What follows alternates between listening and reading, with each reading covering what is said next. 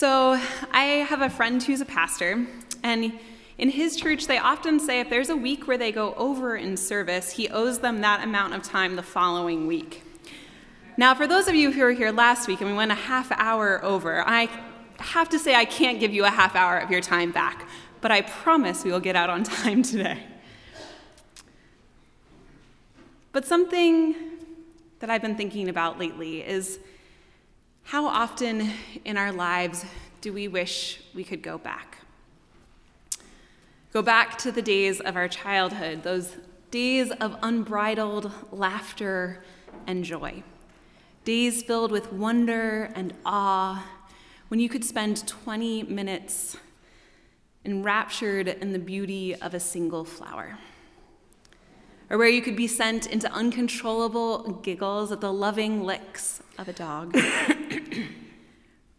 we would pump our legs on swing sets, tilting our heads back into the sun, and for a moment, we believed we could fly. There was a time when nothing tasted better than that ice cream cone. And there was a time when nothing hurt more than scraping your knee on a bike ride. But we can't go back. And while adulthood comes with responsibilities, jobs, mortgages, children of our own, how to pay for college, the threat of global climate change and racism, and now a global health epidemic, sometimes maybe you, like me, wish that we could just go back. In our scripture today, we know that Israelites, freed from slavery, cried out to God in the desert that they would rather be sent back than to have to continue on. And as Jesus leaves the powerful affirmation of his baptism and is driven by the Holy Spirit to the desert to be tempted by the devil, I can't help but wonder if he too wishes that he could just go back. Our Old Testament reading is Exodus 13, 17 through 18, and verses 20 through 22. When Pharaoh let the people go, God did not lead them by the way of the land of the Philistines, although that was near, for God thought, if the people face war, they may change their minds and return to Egypt.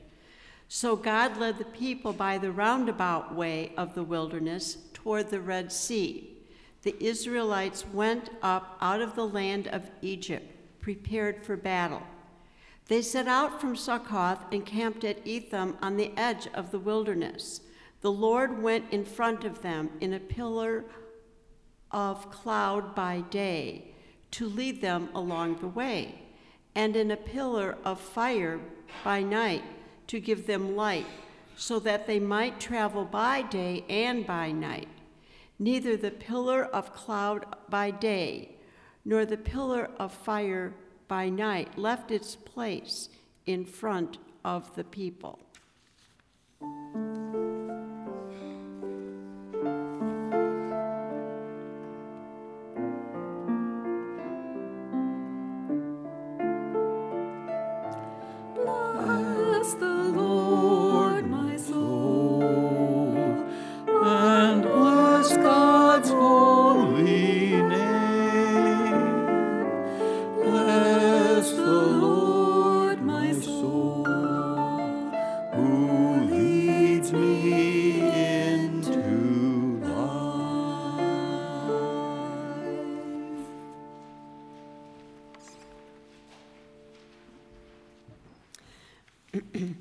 Testament reading is from Matthew 4 1 through 11. Then Jesus was led up by the Spirit into the wilderness to be tempted by the devil. He fasted 40 days and 40 nights, and afterwards he was famished. The tempter came and said to him, If you are the Son of God, command these stones become loaves of bread. But he answered, it is written, One does not live by bread alone, but by every word that comes from the mouth of God. Then the devil took him to the holy city and placed him on the pinnacle of the temple, saying to him, If you are the Son of God, throw yourself down, for it is written, He will command His angels concerning you, and on their hands they will bear you up, so that you will not dash your foot against a stone. Jesus said to him, Again it is written, Do not put the Lord your God to the test. Again, the devil took him to a very high mountain and showed him all the kingdoms of the world and their splendor. And he said to him, All these I will give you if you will fall down and worship me. Jesus said to him, Away with you, Satan, for it is written, Worship the Lord your God and serve only him. Then the devil left him, and suddenly angels came and waited for him. Hear what the Spirit is saying to the church. Amen. Would you please pray with me? Lord, may the words of my mouth and the meditations of all of our hearts be glorified in your sight, for you, O God, are our rock, and you are our Redeemer. Amen. As a little girl, I had this refrain. I didn't mean to do it. It'd often be followed by the tinkling of glass breaking or the shattering of china coming from some part of the house.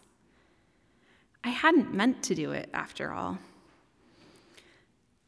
And this, for this reason, I have to confess I was a leash child. I was a bull in a china shop, and until I was about 10, now I wasn't a leash child until I was 10, but until I was about 10, my mother wouldn't even let me into a gift shop. She would pull my hand forwardly and promise me ice cream or other, some other treat to lure me away from the breakable items. The number of things broken is shamefully high, and these broken things would be gathered up with a broom or a vacuum and tossed with tears. I remember sometimes my father would patiently sit with super glue, trying to make whole again that which had been shattered, broken. Within our New Testament reading for today, we hear of something a little radical. We hear of Jesus' temptation, of his brokenness. After the clouds part and the dove descends, and a voice from on high declares, This is my Son, with whom I am well pleased. Jesus does not capitalize on the momentum of this event, as any good politician would, garnering those present and beginning his movement. Jesus did, after all, have the best endorsement of all time in that moment. But no, instead of diving into his ministry, God's Spirit drives Jesus out into the wilderness, not to be surrounded by supporters, but to be completely and totally alone. The passage says, to be tempted. Jesus' temptation speaks of his humanity. For Jesus to be tempted it means that he's not some perfect God beyond reproach, but that at least part of him is fully human, susceptible, and broken.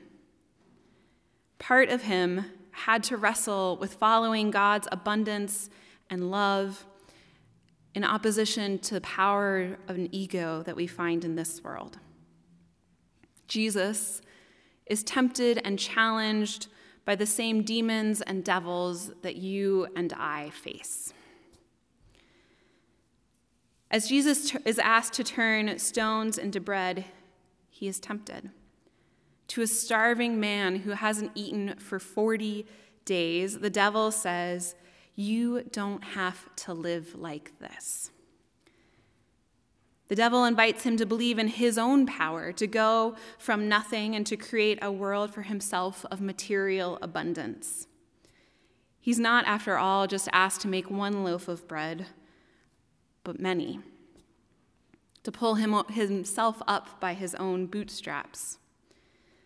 But later we will hear Jesus preach and teach of only asking for our daily bread.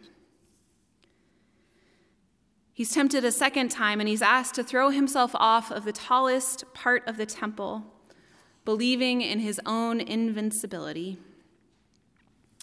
And third, he is asked to give into the conventional ways of power and authority. The devil says, This could all be yours if only. It's interesting that this is our reading to start the Lenten season, because these temptations that we find at the beginning of Jesus' ministry are also mirrored in Jesus' last days of ministry. We see Herod demanding a miracle while Jesus is on trial. We hear folks crying out, If you are really the Son of God, save yourself. Above him on the cross is placed a sign that says, Here is the King of the Jews. And underneath it all, there's the subtext Doesn't God care about you enough to rescue you? But Jesus' entire ministry is a refutation of these temptations, these broken pieces within himself. It is a confrontation with his own brokenness that cultivates his ministry. New Testament professor Audrey West writes that wilderness experience is replayed in Jesus' encounter whenever he meets people who are sick or hungry or in need. That Jesus' wilderness experience is replayed when he meets folks who use their connection to power including perhaps those pesky lawyers and scribes and Pharisees and Sadducees who test him continually to ascertain his loyalty. And the wilderness is seen with people who too easily are about the world's assessment of greatness rather than God's. And we see that in folks, including his own disciples. Our temptations those broken bits that each of us have within ourselves come back to us time and again throughout our lives. We all have those lies that we tell ourselves about who we should be, about what we should be able to do or accomplish, the lies we tell ourselves about how others perceive us. And these temptations are whispered into our ears our brokenness appearing and reappearing just as Jesus's did. There's a Japanese art known as kintsugi. It's a, a, golden joinery or golden repair. It's where broken pottery is mended and the areas of the breakage are healed by using a lacquered dust that's mixed with gold or silver or platinum. Kintsugi became closely associated with bowls that are used in Japanese tea ceremonies. One theory is that kintsugi may have originated when a Japanese shogun, Yoshimasa, sent a damaged Chinese tea bowl back to China for repair in the 15th century. When it was returned, it was returned repaired, as things were in those days, the beautiful porcelain so thin, now being held together with chunky metal staples, broken, put back together like Frankenstein's monster. It prompted Japanese craftsmen to look for a more aesthetic or beautiful way of repair. Collectors became so enamored with this new form of art that they actually started taking these beautiful bowls and smashing them so that they could put them back together. The practice of kintsugi has similarities to the Japanese philosophy of wabi sabi, an embracing of the flaws or imperfections, highlighting the cracks and the repairs instead of hiding them. that these cracks are simply an event in an object's life. And rather than throwing it away at the time of damage or breakage, instead healing it and making it even more beautiful. One art historian writes that not only is there no attempt to hide the damage, but the repair literally illuminates the damage. This art speaks to our own human reality. It breaks, it chips, it cracks. And this art acts as a teacher of self compassion. As we find beauty in the golden, broken seams, maybe we can also find beauty in our own broken seams, and maybe find beauty in the brokenness of others too. Jesus' beauty was not in his perfection, but in his ability to walk through his brokenness and the brokenness that we find in this world, and to pour out the golden light of God's love. The golden light that knows that we cannot go back to that time and that place, some great before, before that loss or before our grief. We cannot go back to that time of childish naivete. We cannot go back to the days when the worst thing that we could break was maybe our grandmother's vase or something, some gift shop trinket. Jesus reminds us that our faith does not eliminate our brokenness, but it illuminates our brokenness and it makes it beautiful. And this work, the work of the hard, true confrontation of ourselves, where we can no longer pretend that we are whole, this happens in the wilderness. This Lenten season for both Jesus, we will see it unfold, and I pray it will unfold for each of us as well. In the story of the Israelites that Karen read for us today, though, we are reminded that in this wilderness we are never alone, that there will be a pillar of cloud by day and a pillar of fire by night, reminding us of who and whose we are, and that no matter how lost, how lonely and scared, how uncertain, no matter how chipped or cracked or broken, no matter how the devil and demons of our minds whisper lies into our ears and into our hearts, that God walks with us, and that we are God's broken and beloved people. And that it is only by going through this wilderness that we will find the freedom of true liberation and know the joy of the resurrection. Amen.